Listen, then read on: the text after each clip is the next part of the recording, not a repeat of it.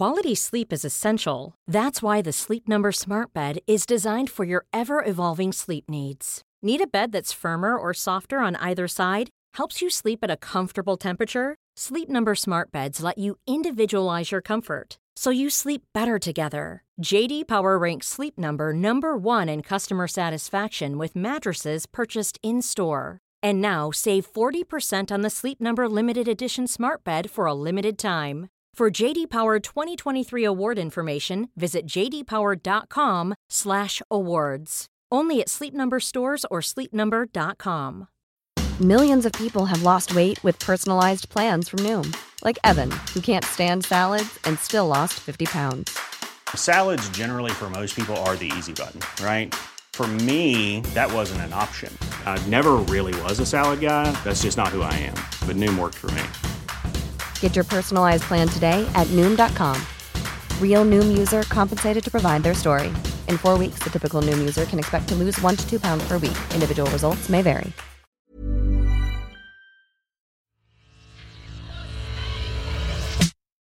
I'm Ido Vock in Berlin. I'm Emily Tamkin in Washington, D.C. It's Friday, the 19th of February. Welcome to World Review from the New Statesman. Thank you for joining us. All right, we're back. Another week. Ido, how is Berlin? Berlin's okay. I know there's not a lot of news that is not vaccine related, so I apologize for bringing up the same issue again and again. But the big issue here this week is that apparently there is a lot of hesitancy around the AstraZeneca vaccine here because I think largely in part because of quite bad reporting around how effective it is, particularly in elderly people. So apparently there are hundreds of thousands of doses lying around in Germany that are just not being used, which is obviously pretty bad news because not only is Germany not getting enough doses, as most other European countries are because of issues that we've talked about before on the podcast. But the doses that Germany is receiving are not being used. It, the doses that Germany is receiving are not being used. So it's not great news all around. And how is Washington, D.C.? Well, the excitement here is that it's snowing today in Washington, D.C., which I mentioned because it's related to my moment of the week, which is that there was a devastating winter storm in the state of Texas. And it was all the more devastating because Texas, in order to keep out federal regulations, has most of its energy on this one grid. And that grid and because it's not regulated, various energy companies were kind of left to their own devices in terms of whether after this big 2011 storm, they would update the infrastructure to better prepare for winter. Those companies chose option B. So when the storm hit, you had basically had much of the natural gas infrastructure freeze. People have not had heat, they have not had power because they were keeping their faucets on, like dripping, in order to keep frozen pipes from bursting. Water is now at dangerously low levels and not safe to drink. In the midst of all this, Texas Senator Ted Cruz went to Cancun, Mexico with his family. He was spotted at the airport and ended up coming back the next afternoon. I wrote about this this week, but it's been it's been really striking to see all the ways in which various community groups have come together to try to support their neighbors contrasted with you know the texas governor greg abbott who's gone on tv and blamed the green new deal which is like not in effect. So how could that be the issue? And with a senator who quite literally skipped town. What is your moment of the week?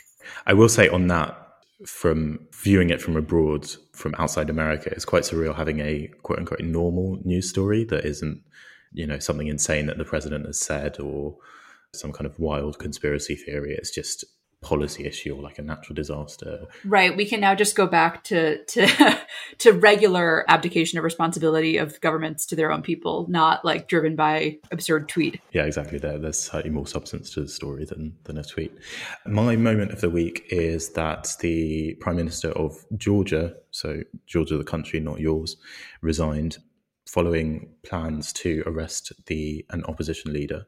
So the prime minister is called Giorgi Gakharia, and the opposition politician, so the leader of a party called the United National Movement, Nika Melia, was going to be arrested.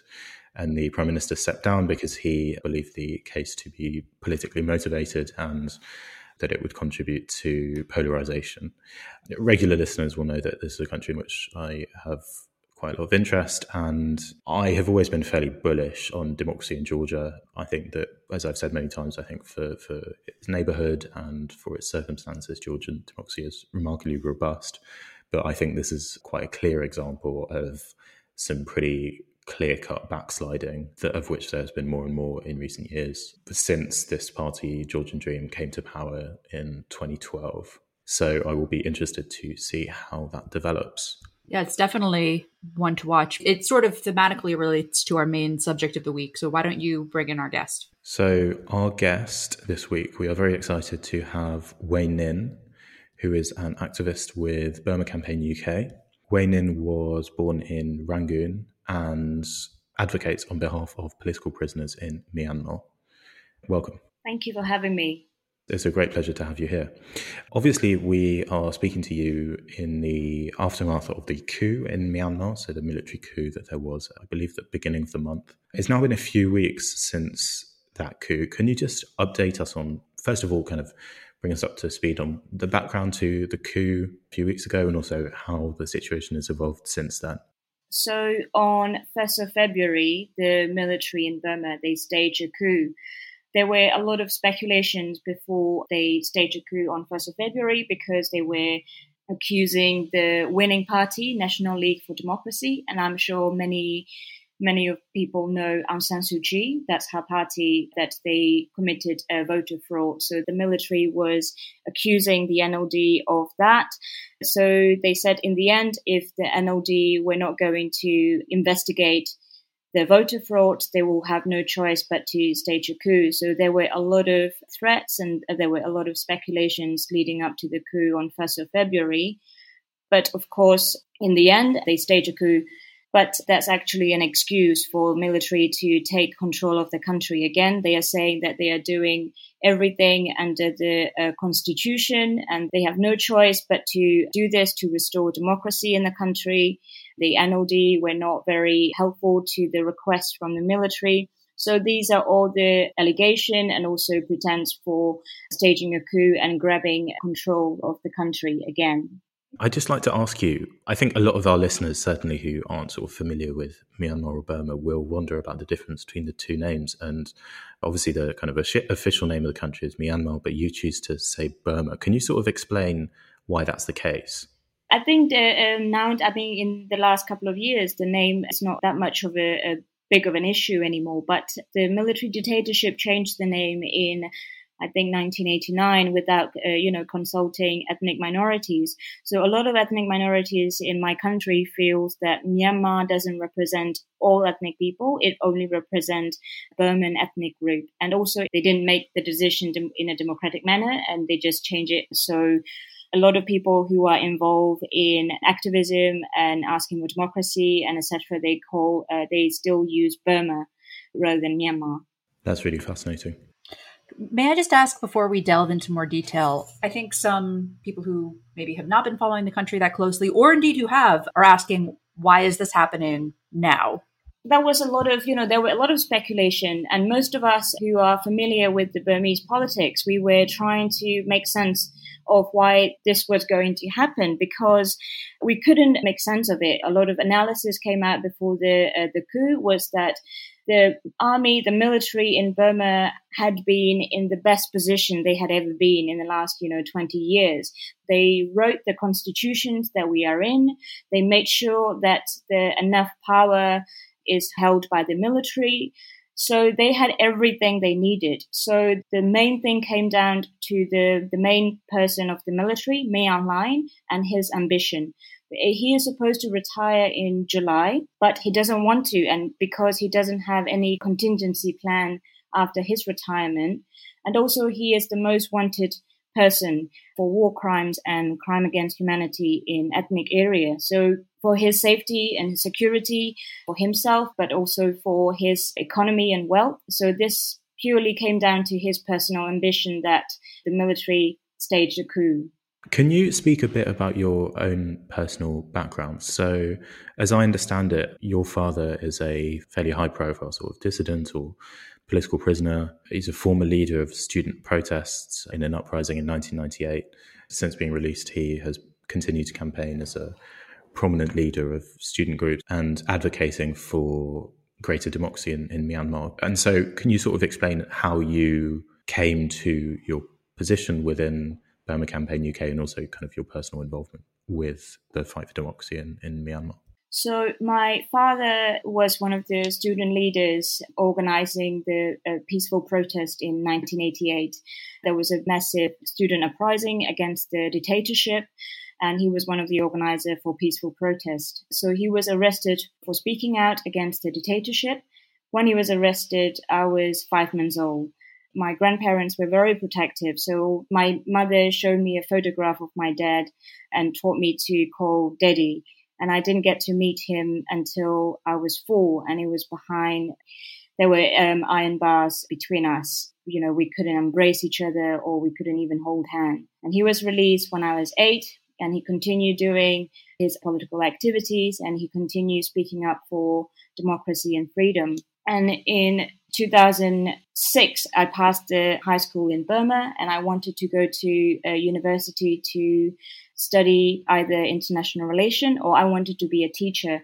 But I couldn't be a teacher in my country. I still can't because my father, as a former political prisoner, he has a criminal record and everyone, you know, the children of a parent with criminal record, we can't have a civil jobs.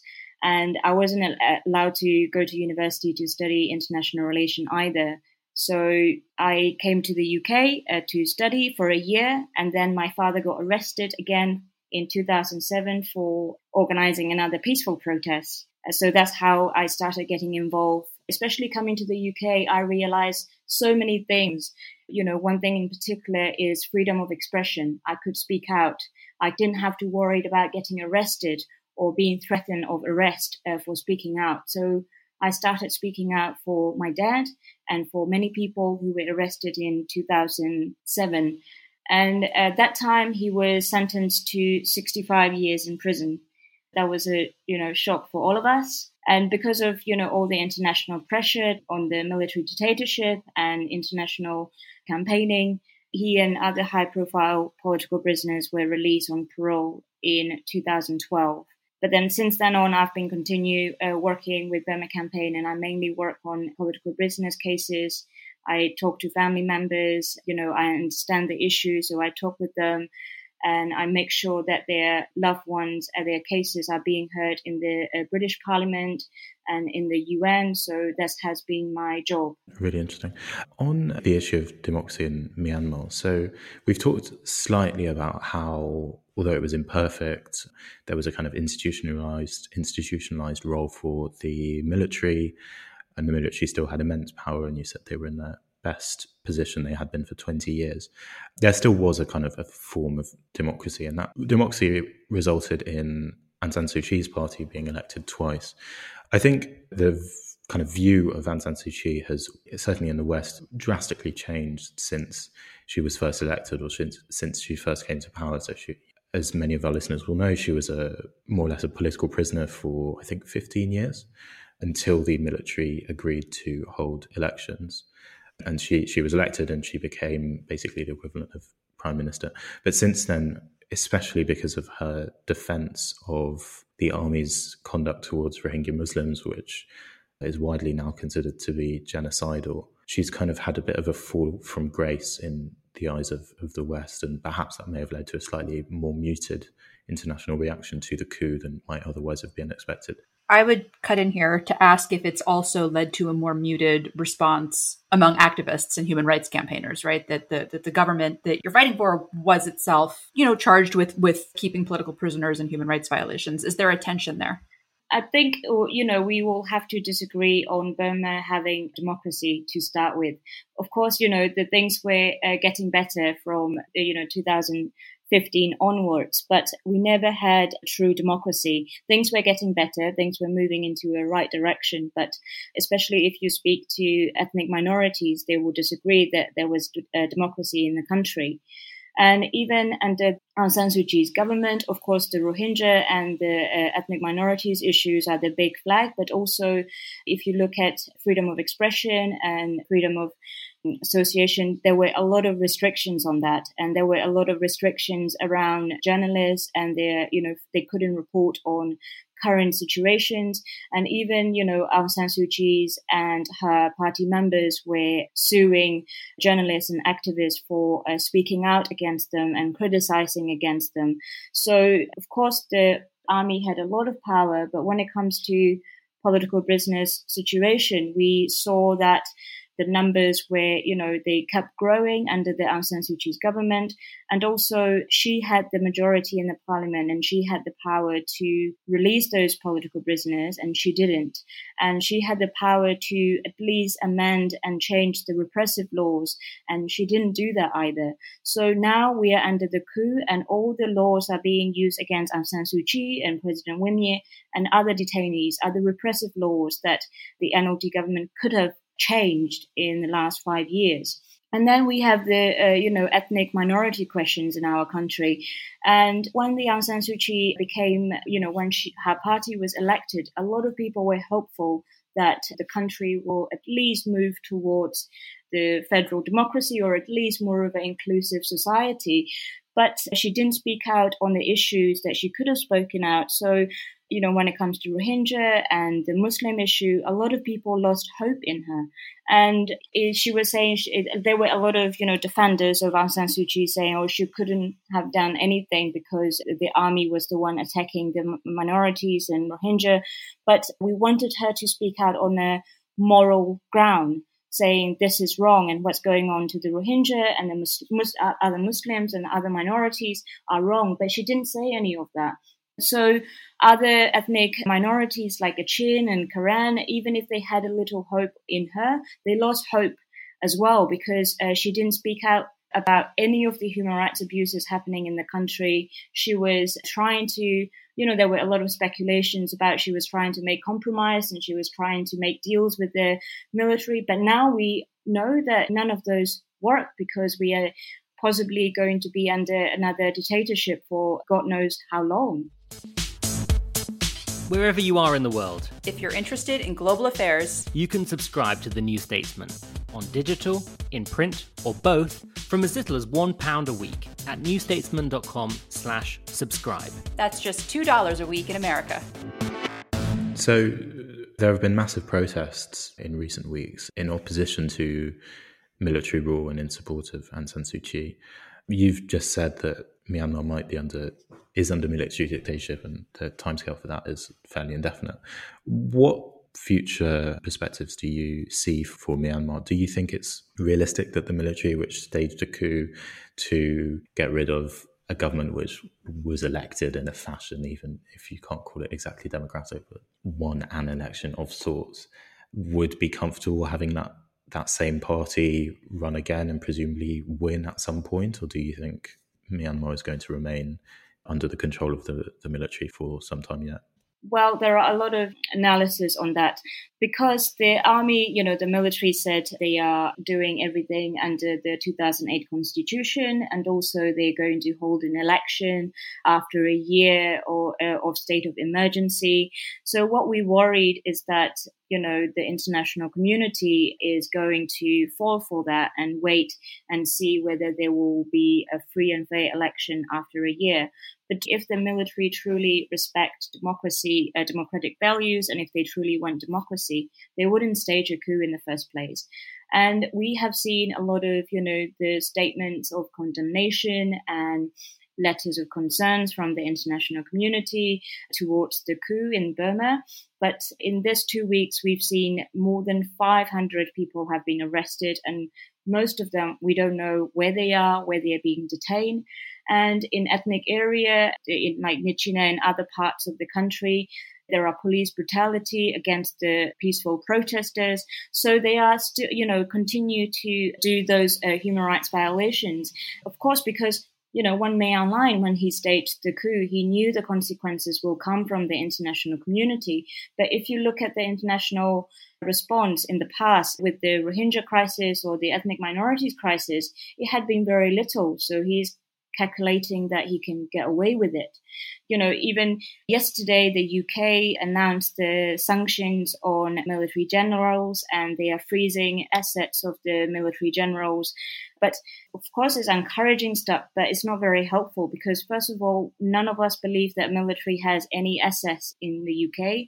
And when they are banning the generals to come to the UK, it means it's a holiday ban. And, you know, they don't really care about coming to the UK or Europe to come on a holiday. There are so many parts of the country, you know, parts of the world that they can go. So it's not a very effective or impactful action from the international community. So if the military think they can get away with all the things that they are doing and very little action from the international community, then they will keep on doing it. And none of us believe that we will have a, a multi-party election next year. So at the moment, most of the activists on the ground as well, we are trying to be hopeful, but also we are trying to be realistic that this could be a long journey again. And what would you like to see the international community do, right? What what do you think would be actually useful and productive in this long journey? So we are calling for even, you know, activists and students and individuals inside the countries. They are boycotting military products, uh, military consumer products and, you know, and military companies. We are collectively calling for EU and the UK to sanctions uh, military companies, stop doing business with the military because they are using this money to stage a coup. They are using this money to buy more weapons and oppress the people in the country. So we are calling for that. And also, of course, there are international diplomatic pressure that they could be using. And the other main important thing is a global arms embargo. I know the US and the Canada, they have that already, but there are other parts of the, world that they should be, they should stop selling weapons and uh, uh, stop weapons going into the country because the generals don't need more weapons to oppress people in the country. And on that note, it's time to move on to a section that our colleagues at the New Statesman podcast like to call You Ask Us. So we've sort of touched on this, but I'd like to go deeper into it. And some of our listeners wanted to know how have ethnic minorities, obviously not all of whom are the same, reacted to the coup, given the mixed record that the government had in the first place toward them? You know, when we had the protest, I think for first day, a lot of ethnic activists, they were very outspoken, but it was very encouraging to see the ethnic minorities coming out to protest in ethnic area and also in uh, downtown uh, Yangon as well. So it's very, you know, it's an encouraging moment to see the unity and solidarity in Burma. But uh, a lot of the uh, media focus had been in the downtown, you know, like in Yangon or in the main cities. So the message, especially about, you know, what people want is very different. So if you look at most pictures on the social media and everything, people in Yangon and people in downtown areas are calling for the release of Aung San Suu Kyi and President Win Myint and to restore the democratically elected government. But in ethnic area, their message is very different. And it's very important to recognize that what they are calling for is to abolish military dictatorship, to abolish 2008 constitution, and to establish a, a federal democratic union. You know, they have suffered under a military dictatorship, under the military for so long. And this is the moment for, you know, all of them to unite and show solidarity with people in, you know, central Burma. And I hope that this unity and solidarity stays after the Aung San Suu Kyi has, you know, is released because I worry that most of the people in central Burma think, oh, everything is okay now. Let's go back to, you know, let's go back to work or let's stop this protest. So we need to acknowledge and hear more ethnic voices from the area. And even with the, you know, crackdown for peaceful protester, we see more of the police brutality and arrest and crackdown in ethnic area than in central Burma. So to move forward Burma as a, you know, with democracy and genuine reconciliation, we need to hear more voices from the ethnic minorities and also media should focus more on ethnic minorities' voices as well. Thanks to all of you who sent in your questions. Please keep them coming in to us at youaskus.co.uk and look out for our announcement of our guest next week on our international Twitter account at Statesman World. So, before we go, as always, we are going to close with what each of us is looking to in the week ahead. Wai Hnin, you're our guest, so we'll let we'll let you go first. What in world affairs will you be keeping an eye on next week? I think I know the answer. so, uh, two things actually, because on Monday there will be a decision from the EU whether to impose sanctions on Burma and what kind of sanctions they will impose. So that will be one thing that I'm going to look forward to, if that's the right term. Hopefully, you know, we, it's the result that uh, we all have been asking for. And also the other thing is a bit of a long hope. But so my dad was arrested on 1st of February uh, when the coup started, and we haven't heard anything about him. So we've been working with different people to hear where he's been detained and how, you know, his condition is. So hopefully there will be some news next week, but I'm not very hopeful. But uh, the weather is getting nicer, so it will mean a lot of walk in the sunshine to clear my head. So it's good. And Ido?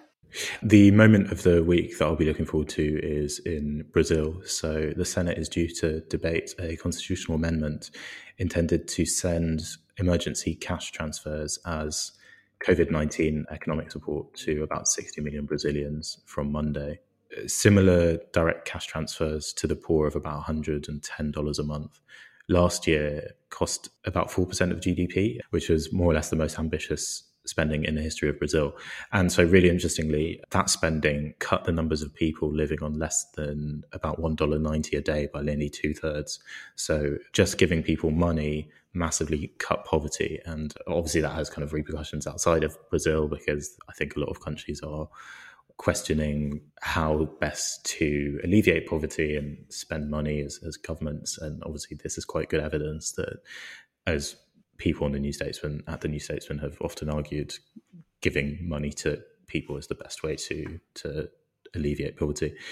And so it will be interesting to see the extent to which that is repeated versus kind of concerns about fiscal restraint and the fairly shaky public finances in Brazil win the day.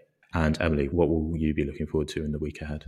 I don't know that I would say I am looking forward to this, but it's also Senate related here in the US, Congress will be back from recess. And so we will see if finally some of the the COVID relief plan that's been touted since Biden took office will finally make its way through. One of the arguments made for trying to wrap up the impeachment trial was that we could then move on to the Biden agenda.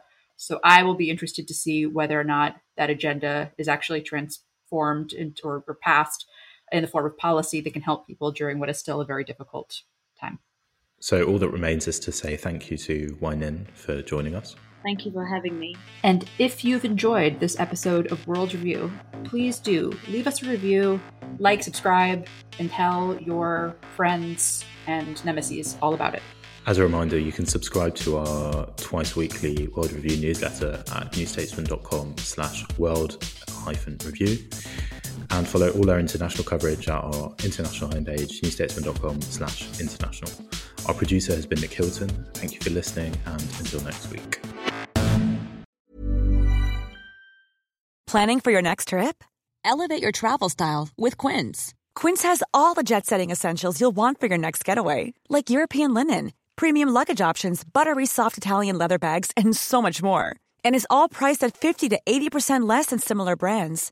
Plus, Quince only works with factories that use safe and ethical manufacturing practices. Pack your bags with high-quality essentials you'll be wearing for vacations to come with Quince. Go to quince.com/pack for free shipping and 365-day returns. Quality sleep is essential. That's why the Sleep Number Smart Bed is designed for your ever-evolving sleep needs. Need a bed that's firmer or softer on either side? Helps you sleep at a comfortable temperature? Sleep Number Smart Beds let you individualize your comfort so you sleep better together. JD Power ranks Sleep Number number 1 in customer satisfaction with mattresses purchased in-store. And now save 40% on the Sleep Number limited edition Smart Bed for a limited time. For JD Power 2023 award information, visit jdpower.com/awards. Only at Sleep Number stores or sleepnumber.com. Millions of people have lost weight with personalized plans from Noom, like Evan, who can't stand salads and still lost 50 pounds. Salads, generally, for most people, are the easy button, right? For me, that wasn't an option. I never really was a salad guy. That's just not who I am. But Noom worked for me. Get your personalized plan today at Noom.com. Real Noom user compensated to provide their story. In four weeks, the typical Noom user can expect to lose one to two pounds per week. Individual results may vary.